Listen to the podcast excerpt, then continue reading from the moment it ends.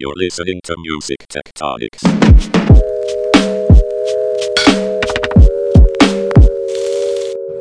Welcome back to Music Tectonics. I'm Dmitri Vietze, your host. I'm the CEO and founder of Rock Paper Scissors. As you know, I'm at NAMM, and I was just in the Yamaha quote booth end quote. It's actually not a booth; it's huge. It's a huge room in We're the a big Marriott. company. Yes, Yeah. yes. And uh, I brought Blake Angelos out with me. He's a synthesizer product specialist at Yamaha, and it was just too loud in there. There's so many. There's people Oh, playing drums. Very and- well, you know, with Yamaha, because we're the largest musical instrument company in the world, we make a lot of different products, and it's part of the reason why we have a ballroom to show everything. It, a booth really doesn't work for us, but because of that, you know, we have a main stage in there, and it can get exceptionally loud. Yes. So As our, our podcast listeners have heard, NAMM is loud. Yes. is loud, but Yes, there's lots of great creativity happening. Yeah. Not only in the, you know the, the musicians that are running around checking things out and trying things out, but also the inventors and Yeah. people who are doing cool Yeah, stuff. yeah, yeah. And Yamaha's got some some interesting yeah. stuff coming out. Why don't we just dive in there first? Okay. What are some of the most innovative things that Yamaha has released recently, whether it's features Hmm. on existing products or new products? Well, um, you know, as far as my world, um, I work on this in the synthesizer department, so that's kind of my main focus. There are lots of innovative things that we do in there on all of our departments. I mean, like we have that new stage custom that we were walking by with the drums. That's the uh, the smaller kind of kick drum. We had a thing called Hip Gig for that one, and now they've kind of re-released it with a with a, a smaller kick drum. So that's and, and it's it's a So it's it's, the size that's interesting and the yeah, and it's ability low cost, and it sounds good. I mean, that's a big deal about trying to trying to have as much value in our products. Um, at um, but but still have really high quality. And one of the things of being a company like Yamaha that has so many um, avenues to do that with. I mean, we have, for example, just in metallurgy alone, you know, we can look to our motor division where they do a lot of metallurgy things, and uh, how it kind of translates to my product. Um, it also translates to drums because one of our drum uh, pedals is made kind of from in the in the motor factory, so it's really high quality. It looks like a cafe racer almost, just a kick drum pedal. Wow. So for our synthesizers, though, we have we at this show we're releasing a new one called the YC61, which is a stage keyboard.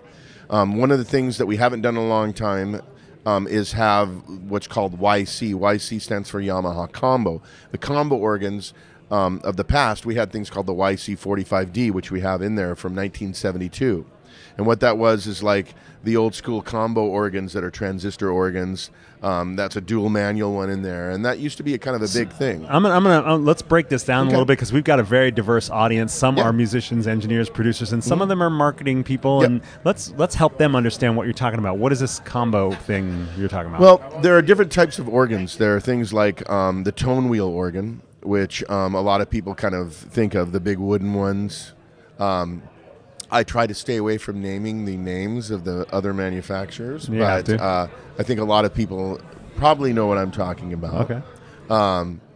But there's those type of organs. Then there's other organs, ones that were made in Britain and ones that were made in Italy that are called combo organs. And those are things like when you think about Question Mark and the Mysterians, you know that song 99 Tears Uh-huh. or 96 Tears, not 99. Uh, that tune used a combo organ, that cha cha cha cha cha, or Louie Louie, doo doo doo. That's a combo organ. So those were meant to be smaller organs that they released in the '60s to be a little bit more portable, because the the, the traditional tone wheel organ was huge, weighs like you know 200 pounds. And it's not really gig friendly. You have to have a dolly to bring it around.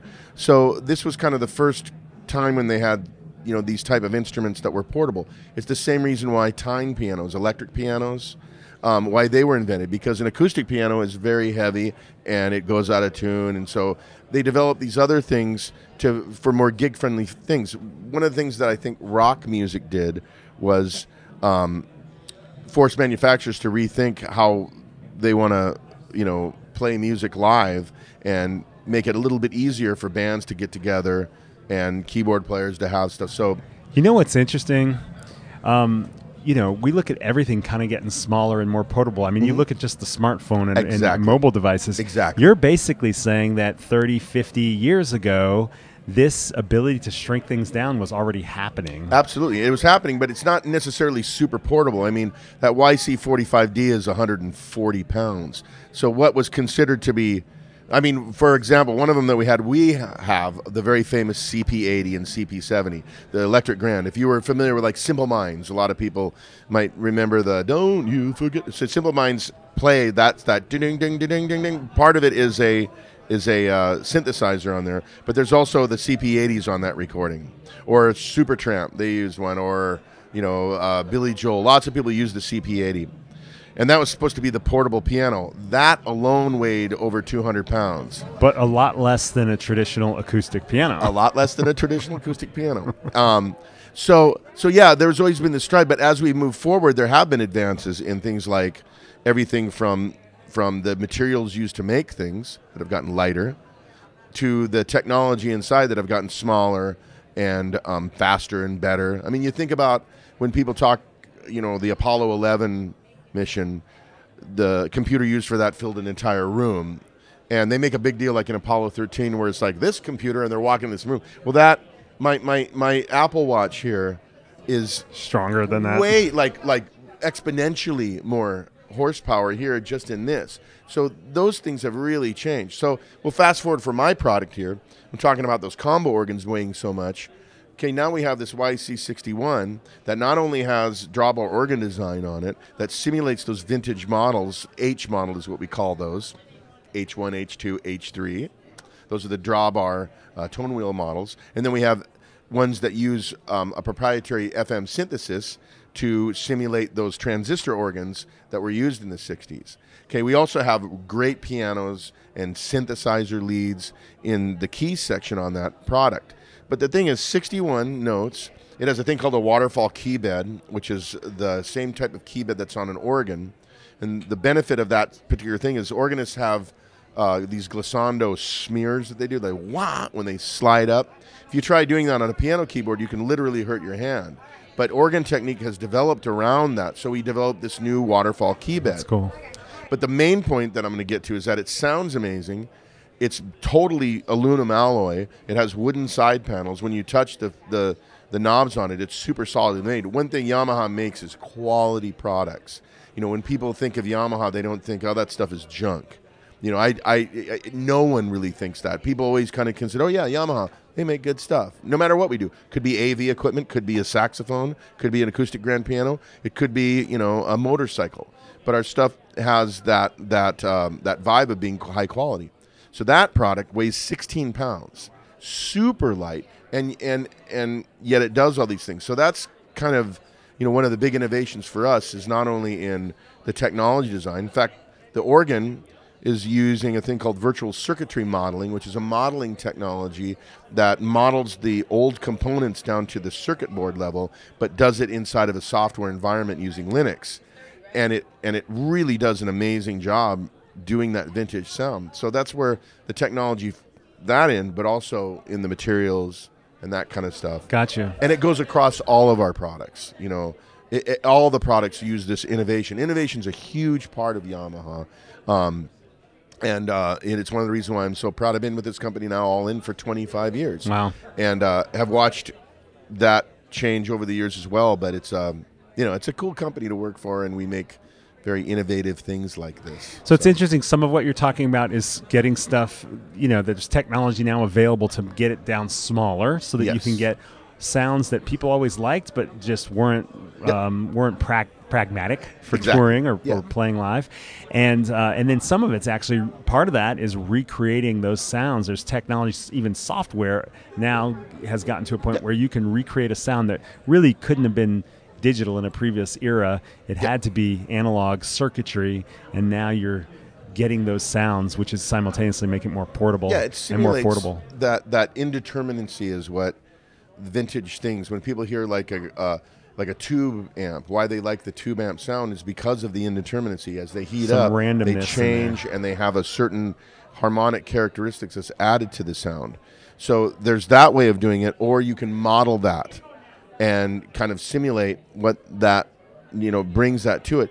That technology has gotten better and better and better every year, and you'll see other manufacturers who do it too. Um, for example, we have friends from an Italian company called Audio Modeling that took a technology that we did in the 90s called physical modeling uh, or virtual acoustic, which was a product called the VL1 where you had a breath controller. Oh, And yeah. as you played it, it simulated a saxophone. So if you tongued it, it would have a different sound than if you blew into it. A digital sample can't really do that. Um, so modeling does things like that. Now, fast forward here, that company is doing all sorts of things in software in a plugin that goes in your computer. That's that that has taken that far, but it's just a it's a it's a plugin. It's a virtual instrument plugin. Right. So those type of things have, uh, I mean, you know, every year there's something new like that. You know, just different types of modeling and.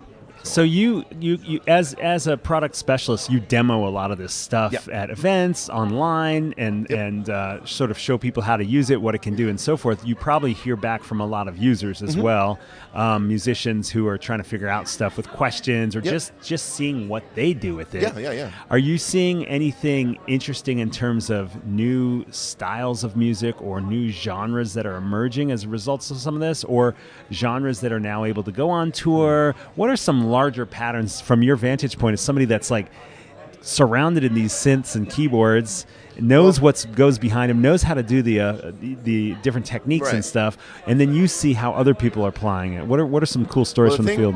The coolest stuff that I see um, takes, especially with with some of of um, you know the younger kind of uh, millennial and I guess whatever's before that generation Y is that the, is Maybe that- so. is that after?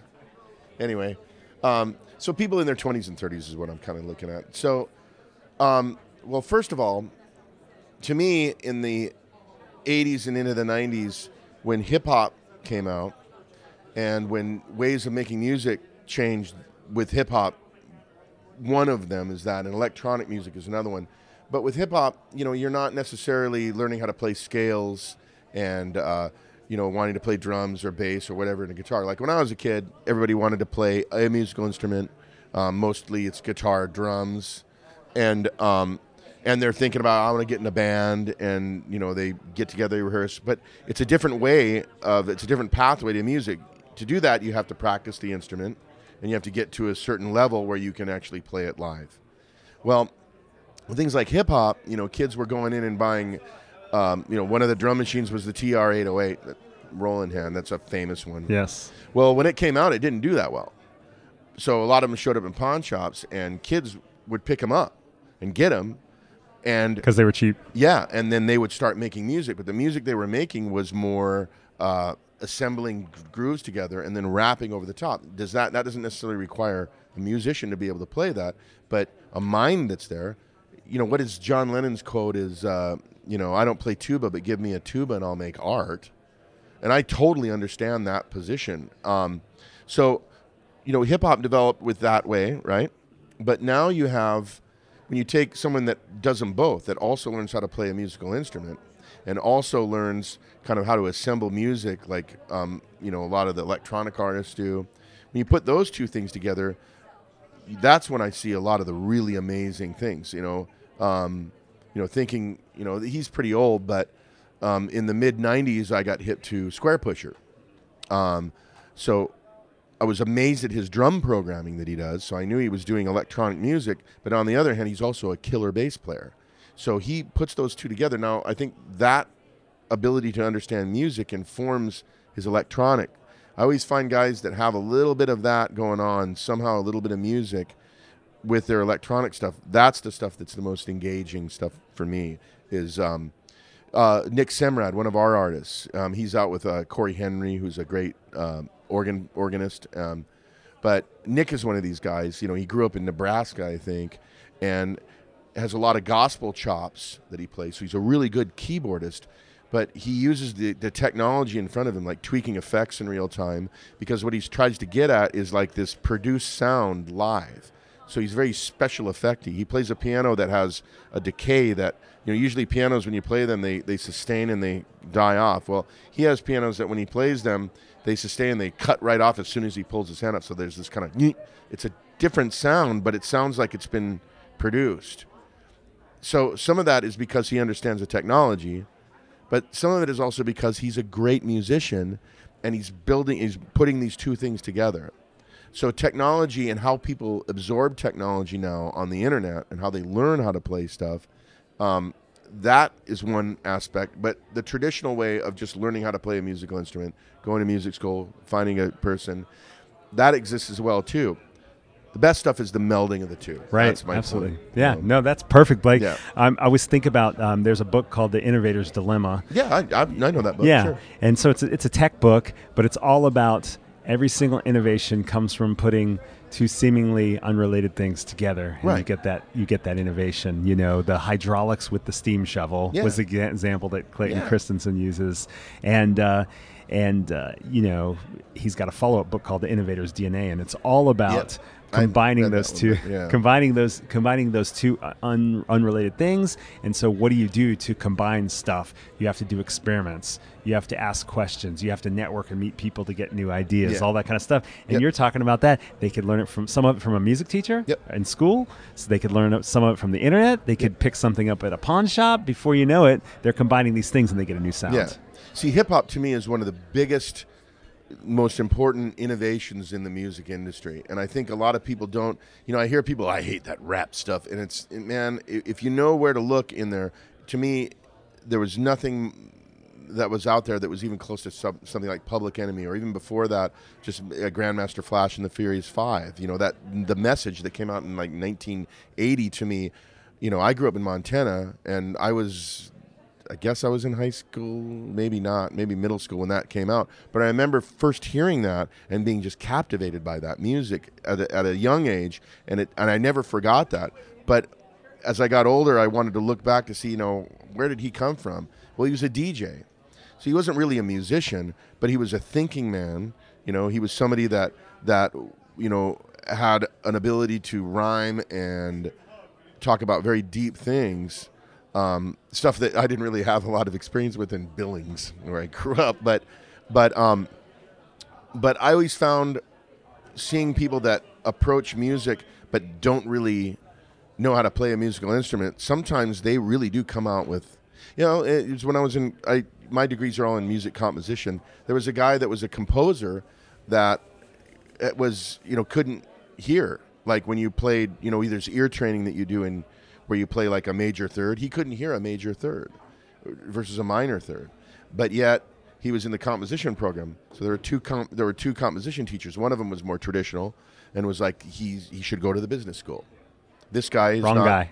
he's not going to be but the other guy who was more said no what he doesn't hear could be the next thing. That could be the the, the amazing thing. Um, even though that he's not a great musician in that way, I think of like Jackson Pollock in this way. You know, where I can look at a Jackson Pollock painting and it looks like just splattering on the on a canvas. Um, some people just think that's just that's crap. That, uh, what is that? I find it really intriguing, and I always say to people that think that it's like, well, you didn't do it, you know, and so music to me has this huge um, kind of uh, spectrum of, of, of what is good and, and what can be done with it. You don't really, my point being, you don't really have to be a musician that practices to make this stuff. Um, a lot of the stuff that happens today, you know, with remixes, these guys n- may not necessarily know how to play very well, but they can hear, and they and they and they hear things that are cool to them, and they assemble them in ways that can sometimes be amazing and engaging and something that I would never be able to do. You know, th- that to me is one of the, w- the really intriguing things from a creative point of view in music. Well, Blake, this is awesome. It's really fun to dive Yeah. in on this. Is there anything anything else you want to plug before we wrap up? And Oh, you know, yeah, you know, if I were gonna do anything, because this is kind of a, um, it's not super specifically aimed at musicians. You're kind of aiming to innovators and stuff. Um, you know, the one thing that I, if I plug anything, I plug my company, because um, I feel really strongly about a lot of the things that we do in this company. In fact, I'm looking right now at this band that we have that's that's called Close the Distance. These girls, here, they're the ones that gave me this. Uh-huh. They're from Hawaii. The macadamia nuts. So their dad used to work for Yamaha, and he opened up a music school in um, Hawaii. And these these kids all learn how to play in that school. Oh, cool. And um, but the, the the thing that kind of unites all these these guys together, these young kids learning stuff, is is Yamaha and the, and the educational aspect of it. You know, we uh, have all these band and orchestral rental things that we do out there, but we also make synthesizers. We also um, and I think we're good corporate citizens. You know, we have some acquisitions that we've done, like Bosendorfer, for example, that um, you know when we acquired that company, um, we basically acquired it, and then they're still making Bosendorfer pianos in Vienna. We didn't just take what we wanted and trash the company. You know, we do things because we're so big that are almost custodians of the industry, and um, so there's things like that that I really like about the company. There's education programs, like I say, that we do that I think are second to none, um, and um, and we give back a lot of stuff too. I mean, uh, so that that would be my big thing is like um, I'm I'm really impressed with this company. I've worked with a lot of different companies, and I've never been more, uh, you know, honored to work for somebody that's principled. I go to work every day, and I feel like, you know, this is a good job, this is a good company, and I can look at myself in the mirror and say, yeah, this is awesome. So that's what I would say. That's great. Blake. And the YC61 stage keyboard. If you're a keyboardist, you got to check it out. So there, Awesome. I'll, I'll definitely plug my product there. but- Awesome. So. Great. And and people can people find you doing demos and stuff Oh, yeah. online? Is there a place to go? Fact, the place to go is YamahaSynth.com. That is our synthesizer website. We have hundreds of articles up there. There's both tutorial things. I'm kind of the the the webmaster, for lack of a better term of that. But I also post a lot of things called synth bits, for example, that are just a little. Um, uh, you know things that are interesting that I find out there that use Yamaha keyboards. So it could be a performance on an old CS80 from the 70s, an analog synth, or it could be um, you know anything. So we have stuff that's engaging not just for synth people, but it is very much about Yamaha synthesizers and how it works. We have a podcast that's called Behind the Synth that I post up there that we have up on SoundCloud that people can like and subscribe to if they wish. Um, that's uh, interviews with artists and uh, you know me just checking out old vintage gear or current gear. So YamahaSynth.com. Awesome, awesome. Lots of fun stuff. All right, thanks so much, Blake, Yeah. for joining us on Music Tectonics. I think I'm going to go inside and go check out the guitars. Yeah, you should. Yeah, there's some good ones, new ones in there, some beautiful ones. Welcome back to Music Tectonics. This is Dmitri, your host. I'm at NAMM, the National Association of Music Merchandisers, and I've come over to. It was called the Yamaha booth, but it's like a whole takeover of the Marriott Hotel. It is huge, and I'm here with Andy Winston. He's a technical sales specialist at Yamaha. How's it going, Andy? Well, Dmitri, thanks for coming in, and we really appreciate you coming into our booth today. Yeah, and we're in the whisper room, so it's a little bit quieter. Isn't it nice? I mean, you're a regular at this show. You know how the cacophony of NAMM. It's nice to have a room where actually we can talk, and then I can demo this kind of cool product for your listeners. Exactly. So, speaking of which, so our podcast is about innovation in the music and technology space, and um, you're holding something that looks like a simple plain guitar. You want to just play it for us first? Yeah, let me do this. Now, everything that you're hearing is coming out of this guitar naturally. I'm not plugged into any amplification device or any external effects device.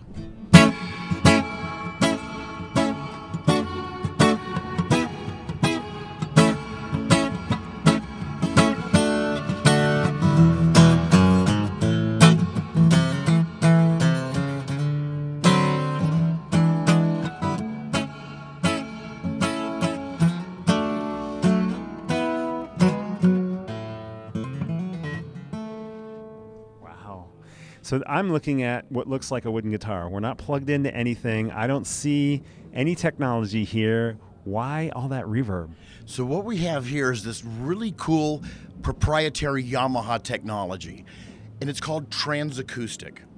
About eight years ago, it was actually developed out of our piano division, where you could buy a grand piano. They had this secondary sound source underneath that was developing reverb and chorus into your natural piano sound. Eventually, the technology became small enough that we could stuff it in things, so we started putting it in guitars. So, about four years ago, we came out with the very first edition of the TransAcoustic guitar. This guitar, as you heard, will generate reverb and chorus inside of the guitar, unplugged from any external sound device. Okay? So for your listeners, in studio, I have reverb and, and, chorus control right on my guitar. I don't have to trust somebody else to dial in my sound. If I'm just an at home player, why wouldn't I want to sit in a sea of reverb when I play? In his practical experience from my owning one, I find myself playing longer because the reverb and chorus send me places. It tells me where to go, and then I, it's been 20 minutes and I haven't put the guitar down and I've missed two phone calls and life is chaotic again. But it's that thing about how technology into a simple, well-built acoustic guitar really can unlock the potential and maybe some creativity that your listeners have. So what is going on inside there? Is there a battery in there? What what is the technology? Yeah, so what we have is we have a small little processing board, and I'll turn this over so Dmitri can see this. You'll see a little green light on the board just under the the, the top edge of the side. It looks like a computer circuit board or something. It's, it's kind of like that. It's a small little circuit board.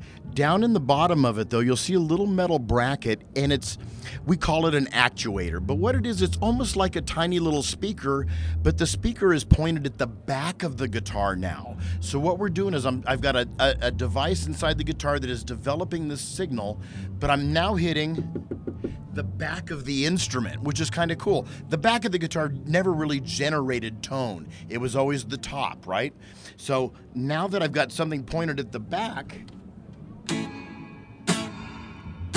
that splash of reverb is actually echoing off the back of the instrument now. So when I sit and hold this guitar, I'm really sitting in a sea of reverb, which is kind of cool. And then also, what I can do is I can add chorus. So for your uh, listeners that are finger picking guitar players, check this out.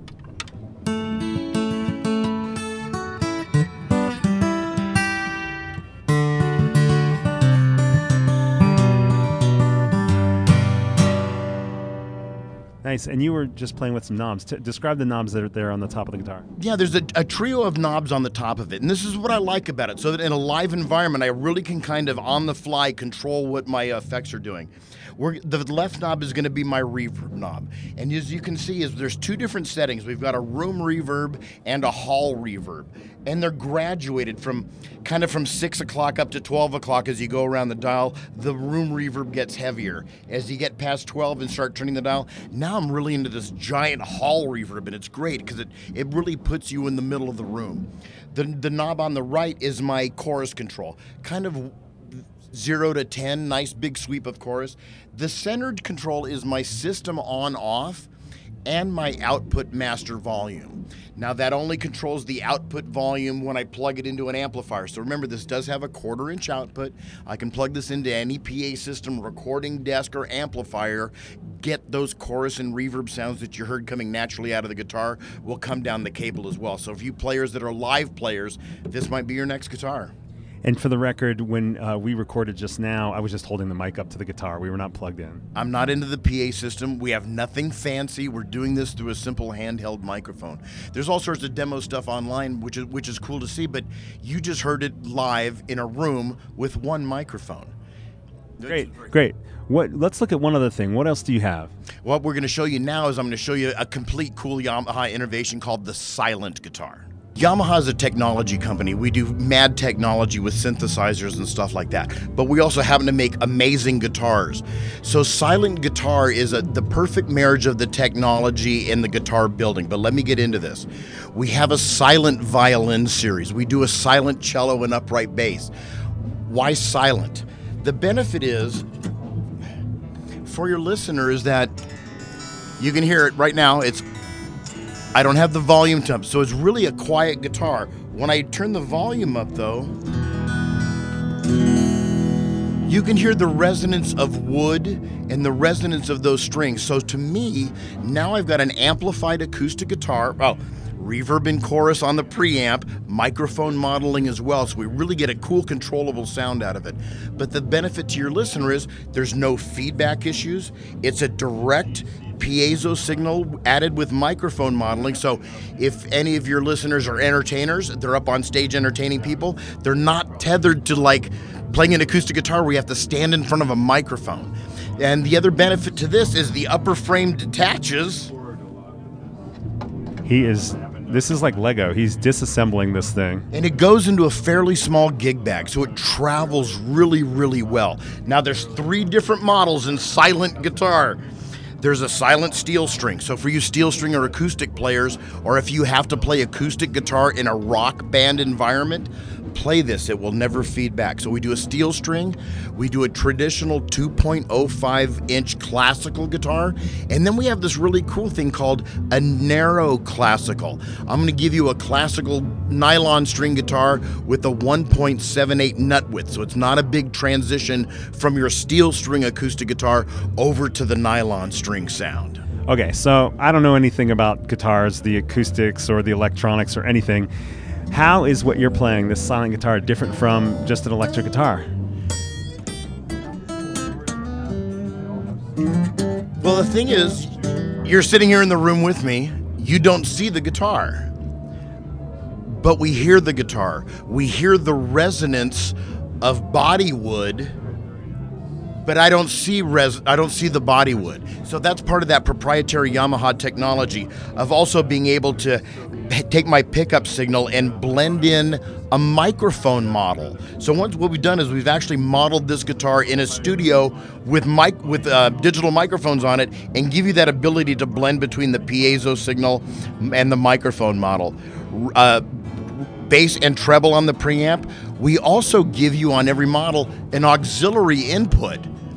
Why would I need that on, on, a, on a guitar? Well, on the aux input, I can plug in my phone or backing tracks, get it to come through the headphones, or get it to come out of the quarter inch cable into the PA system. So it's a great system if you're a, a solo artist. I can plug your plug your backing tracks right into your guitar, get it through your phones, or send it to the PA. Okay, to make sure I understand here, it sounds like an acoustic guitar, but it's much narrower. It's easier to break down. It's got controls on it. It's got this auxiliary input. That's the difference. And no feedback ever. So once we remove the body of the guitar but can duplicate that resonance, there's that technology thing again, is now I can make a stage worthy acoustic guitar with no feedback issues at all. Awesome. These demos are great. Thanks, Andy. A question for you. We talk about big picture stuff on Music Tectonics, how the technology is changing how people are making music, who's getting engaged with music, how it's changing the listening experience. In this seat that you're in, with this really interesting guitars that are these hybrids of traditional makes with innovative technology, what are you seeing? What what stands out to you as the shifts that are happening in music right now? Well, I think what we're all about, especially at Yamaha, is the passion and performance of making music. We're all about creating the new musician. But what I see kind of from a generational basis is my younger folks are more they're more adept at the different outlets that they have to sell or transmit their music. Now with digital technologies, I can record a song at night and send it around the world the next day. So I think the younger generation is grabbing on a hold of that, where maybe the older generation is letting them pass that by. But the older generation is kind of cool for the fact TransAcoustic and silent, they love it. They want those toys. They want that extra that extra effect or feature that is going to help them be creative. And our thing is unlocking the music within our people. Remember, there's no music inside of any of the guitars that you heard today. The music's inside of you. The music's inside of the player. We can put the cool technology on the end of it and we can build you the coolest guitar, but none of our guitars are going to play themselves. It's up to you, the listener, to make the music. That's Andy Winston, technical sales specialist. You can see why he's technical, but, but hey, thanks for translating all that for us. And uh, thanks for letting us stop by at Yamaha. Thanks, you guys. And thanks for your listeners. And thanks for uh, Dmitri. Appreciate it. Keep listening to the Music Tectonics podcast. Hit subscribe, and we've got more coming from NAMM.